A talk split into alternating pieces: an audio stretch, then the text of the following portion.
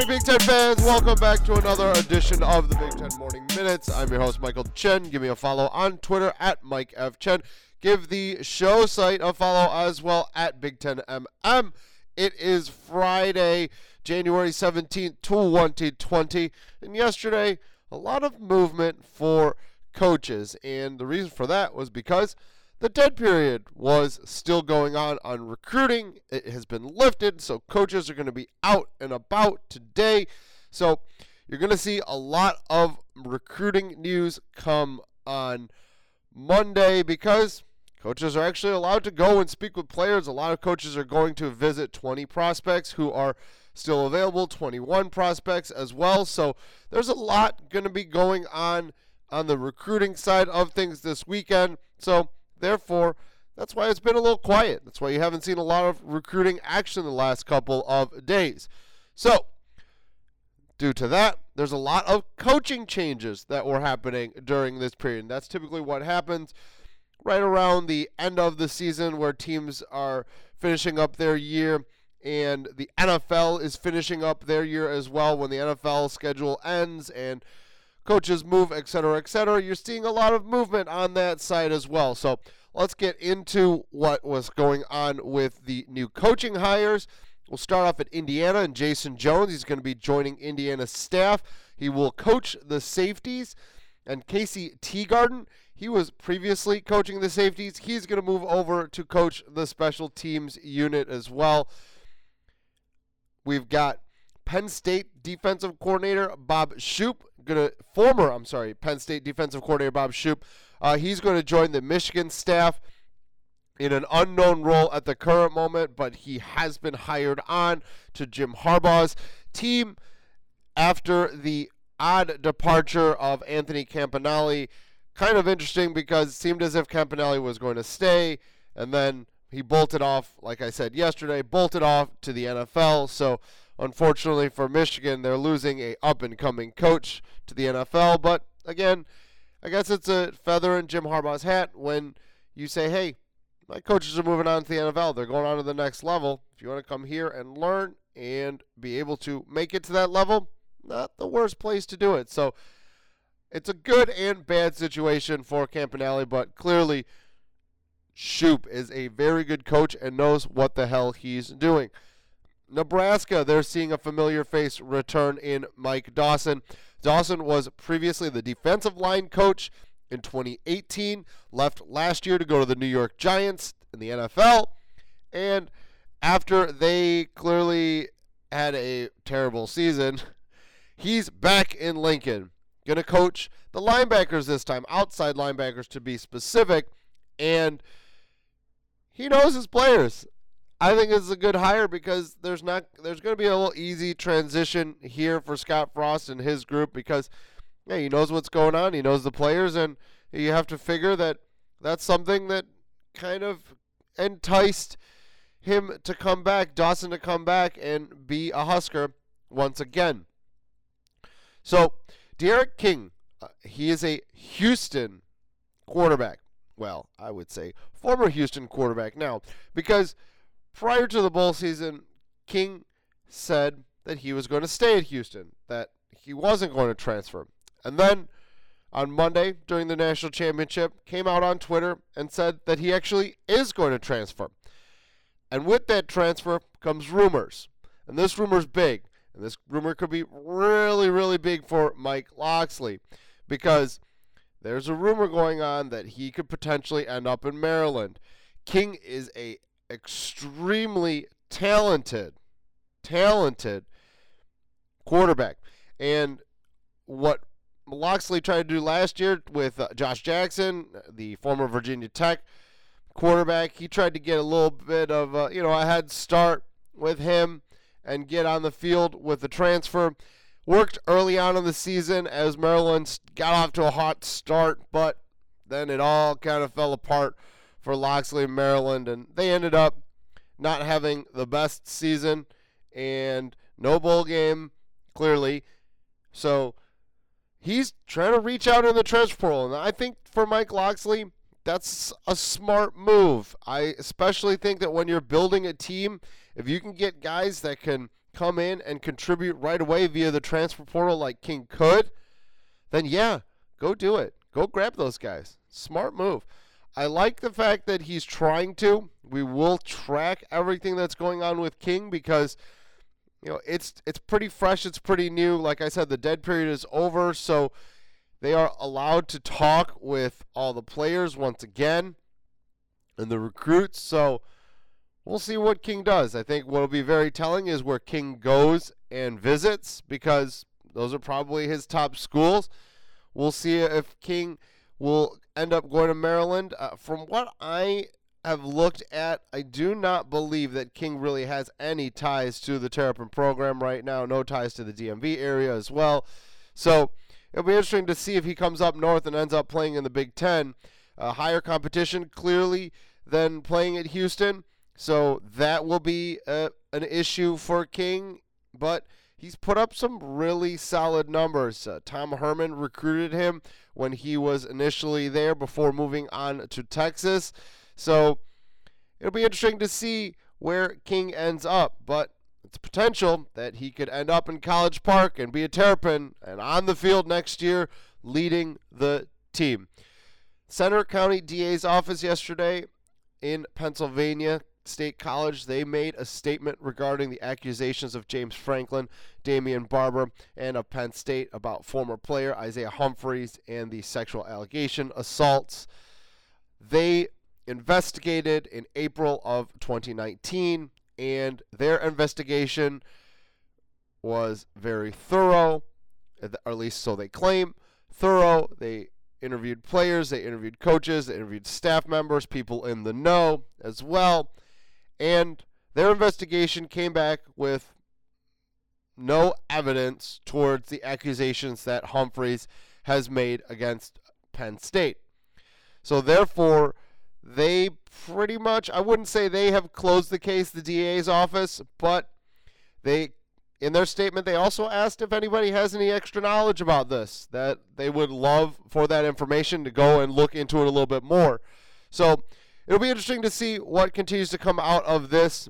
Clearly, allegations are very, very chilling, as I noted a couple of days ago. And I don't want to go over the allegations again. If you want to hear the allegations, please go read them online, or you can go back a couple days and check out the podcast. But either way, uh, it's uh, it's not a good look for Penn State. Regardless, even if it comes out that the allegations were false, it's just you know there's always a little bit of truth to some of these rumors. And and like I said, hazing happens in almost every locker room in some form, but this uh, a little a little troubling, a little disturbing as to what's going on here with this one. And, uh, you know, I, I hope everything comes up clean for Penn State because, you know, this would be another big time black eye for the program after all the Jerry Sandusky happenings. You know, you just you clearly want to stay away from that if you're Penn State. And I hope James Franklin has a sit down with his players and says, hey, look, if there's any sort of thing that like this that is close to being true needs to stop. Cannot happen ever, ever again. The USA Today released a way too early top 25 for their 2020 season. Uh, they've got Wisconsin at 18, Michigan at 12, Iowa is at 10, Penn State is at 7, and Ohio State is at 3. A little bit interesting to see Minnesota not in there. I thought that they would potentially crack that. Uh, I actually I like Purdue as well going into next year uh, with the return of Rondale Moore, the emergence of David Bell. You've got George Karlaftis. I think Jeff Brohm's got that team headed in the right direction. Uh, a little interesting not to see them in there. I think Iowa's ranked a little high, especially looking at what their losses are. Uh, AJ Epenesa, Tristan Wirfs, uh, Toren Young is leaving as well, having to replace Nate Stanley there's a lot of moving parts for the Iowa team. There's a lot of question marks to me. And a 10 ranking, I think that's a little high, to be honest with you. I would have ranked them in that top 25, but a little bit lower, potentially 15 to the 20 range, somewhere in there. Um, Wisconsin, I think that is a, a, solid rank for them, as well as Michigan. Uh, they've got question marks as well, especially Wisconsin in the in the backfield. Clearly losing Jonathan Taylor and then star center Tyler Biadasz. That is going to hurt them. And they've lost a lot of wide receivers. Aron Cruickshank is going to transfer out. You're looking at Quintez Cephus as well, going off to the NFL. Lots of question marks on them. So, them ranked at the 18 spot, I think that is a good spot for them because of all those question marks.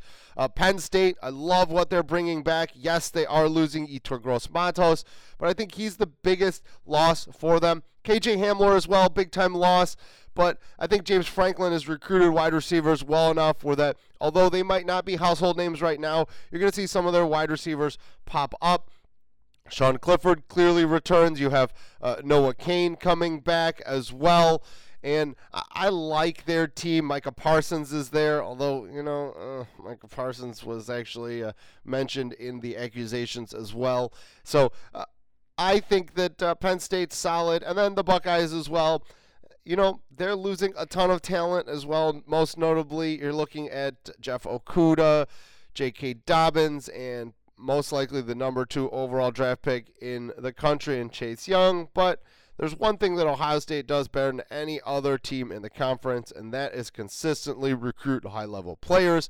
Therefore, I don't really think the Buckeyes are going to lose much. Again, it's very similar to what's going on with Penn State and their wide receiver group. Ohio State doesn't have the big time names that are returning necessarily but the talent is there. 100%. USA Today also released a 2020 mock, and that was done by Michael Middlehurst Schwartz. And in that mock, they've got Chase Young going number two overall to Washington, number three overall, Jeff Okudah. So two Buckeyes getting taken in the first three picks. I think that's pretty solid as to where these two young men are going to be. Uh, as I've reported, the multiple mocks that we've gotten and seen it's pretty much Joe Burrow, Chase Young, Jeff Okudah. I think that those three are almost locked in to the top, barring some sort of injury between now and the combines, the interviews, etc. I just can't see any of those teams going any other way than those three players unless I mean there there is a slight possibility that Cincinnati says, "You know what? maybe we don't need a quarterback right now and they go and take Chase Young. And then it becomes interesting as to where Joe Burrow ends up. That's the only thing that I could see. Uh, I'm not sure it would be a Aaron Rodgers type of situation where he drops that low because I think other teams need a quarterback early on in the first round. But I think it's interesting because you know if you look at it you're looking at Andy Dalton's leaving, and I think it'd be a I wouldn't be a seamless transition, but I think it's just it makes the most sense that Cincinnati would take Joe Burrow at one. But I think that's the one thing where you could see a crazy NFL shakeup in the draft. That's if Cincinnati opts to go another direction aside from Joe Burrow. I, I just can't see that. Getting back into Middlehurst Schwartz's mock draft. You've got Tristan Wirfs going 10, the Iowa tackle to Cleveland. Uh, staying with Iowa at 13, you've got Indianapolis taking AJ Epenesa. At 18, Miami would select Yetur Gross Matos. And this one, first time, I wouldn't, uh, yeah, I think first time. Actually, maybe not the first time. Maybe Matt Miller, I believe a couple weeks ago, might have had KJ Hamler in the first round as well. But this one, Michael uh, Middlehurst Schwartz has Hamler going 30th overall to Green Bay. Again, I feel as if if you're going to be an early entry type of guy, you better get drafted in the first two rounds because that's where you should be drafted if you're an early entry guy. Otherwise, I think you should stay in school and get a little bit more seasoning, a little bit more reps to entice an NFL team to pick you a little bit earlier. And seeing Hamler's name for Green Bay, I like it. Uh, going to a Hall of Fame quarterback in Aaron Rodgers who doesn't care whose name is on the back of a jersey. If you're open and you can catch the ball, he's going to get you the ball. And KJ Hamler is electric with the ball. And if that's the case, that would be a great landing spot for KJ Hamler. All right, a couple notes on the hardwood as well. Sports Illustrated released their midseason All American team. There is one Big Ten player on each the first, second, and third team. And it's a little bit surprising who is on the first team. It's not Cassius Winston. It's Luka Garza, Iowa's star forward. And this one doesn't surprise me. Garza has clearly, to me, been the best player on the hardwood this year in the Big Ten. You've got Winston on the second team. He's been great. The issue is inconsistency. Cassius Winston's had some really good games, some elite games. Then he's also had some average, okay games. So I think that's why you're seeing Winston on the second team. And then Minnesota senior center Daniel Oturu, he placed on the third team here. Oturu has been fantastic recently. I think that Oturu is probably the best pure big man in the conference and I wouldn't say in the country, but uh, he's up there. He's clearly a really good player, and uh, I'd love to. I would have liked to see a freshman, you know, m- midseason All-American team on there too, because there's one guy in Kofi Cockburn that I think 100% is a shoe in on the first team. A shoe in. I mean, the young man has been absolutely fantastic for his early on work with the Fighting Illini and Brad Underwood. All right, and speaking of the Illini, it, the news came out yesterday that they will play in the Emerald Coast Classic next year, uh, November 27th through the 29th, uh, next season this year.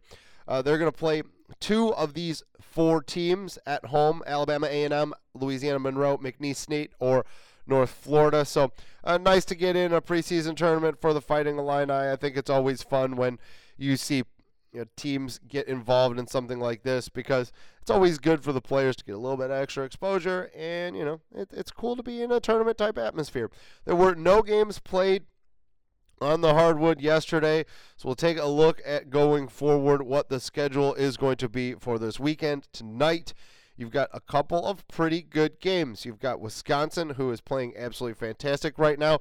They are heading out to East Lansing to take on the 15th ranked Spartans. And Michigan, they are going on the road to take on the midseason All American Luka Garza and the Iowa Hawkeyes. So that's two damn good games going on tonight. Looking at Saturday's slate, you've got an early game of Ohio State and Penn State. Uh, this is going to be a fun one as well. I think this will be a very, very interesting game. Uh, also, a little bit later, you've got Purdue taking on Maryland. Purdue hitting their stride. I think they're coming along and they're doing a lot of good things. And Maryland, they've been kind of a Jekyll and Hyde team right now. You pretty much are seeing, you know, either a really good Maryland or an average Maryland. So Interesting to see which Maryland actually shows up Saturday afternoon. And then in the later afternoon, you've got Northwestern taking on Illinois in Champaign. This one, you'd have to figure that, uh, you know, it, it's time to really get going for the Fighting Illini. And it seems like it. They can't let up. They just became ranked, although it's only in the AP and not in the coaches. They're still got a number next to their name, and sometimes that carries heavy weight. So you'd like to see the Fighting Illini take care of business against the Wildcats this weekend on Saturday. And then Indiana is visiting Lincoln. The Hoosiers, again, they've been kind of Jekyll and Hyde as well. Uh, I think that you could say that about a whole hell of a lot of programs inside the Big Ten. And I think that this one, when you're visiting Nebraska and taking on Fred Hoiberg's squad, I just feel as if you know Fred Hoiberg's squad a little bit overmatched at the current moment. And then another great game on Sunday as Minnesota travels to Rutgers. Daniel Oturu is a monster, and he's going to take on a, a Rutgers team that has been very surprising to me. And I think they're, although I don't, I'm not like super surprised about what Rutgers is doing. I think the nation is surprised a little bit as well because uh, Rutgers isn't seen as a powerhouse in really anything uh, nationally on the big two sports in basketball and football, but they're making some moves here on the basketball court. So pretty nice to see that. And uh, we got a really good slate of weekend games inside the conference. And that's going to do it for me this morning on your Big Ten Morning Minutes. I appreciate the listen. Give me a follow on Twitter at Mike F. Chen. Go ahead and follow the show page as well. It's at Big Ten MM. Follow the website as well. It's at Two Cents Pods on Twitter. Rate us, review us, and share us on all of your listening platforms. If you like, you can also follow us on Facebook. Give us a like over there. Have a great weekend, Big Ten fans. Talk to you on Monday morning.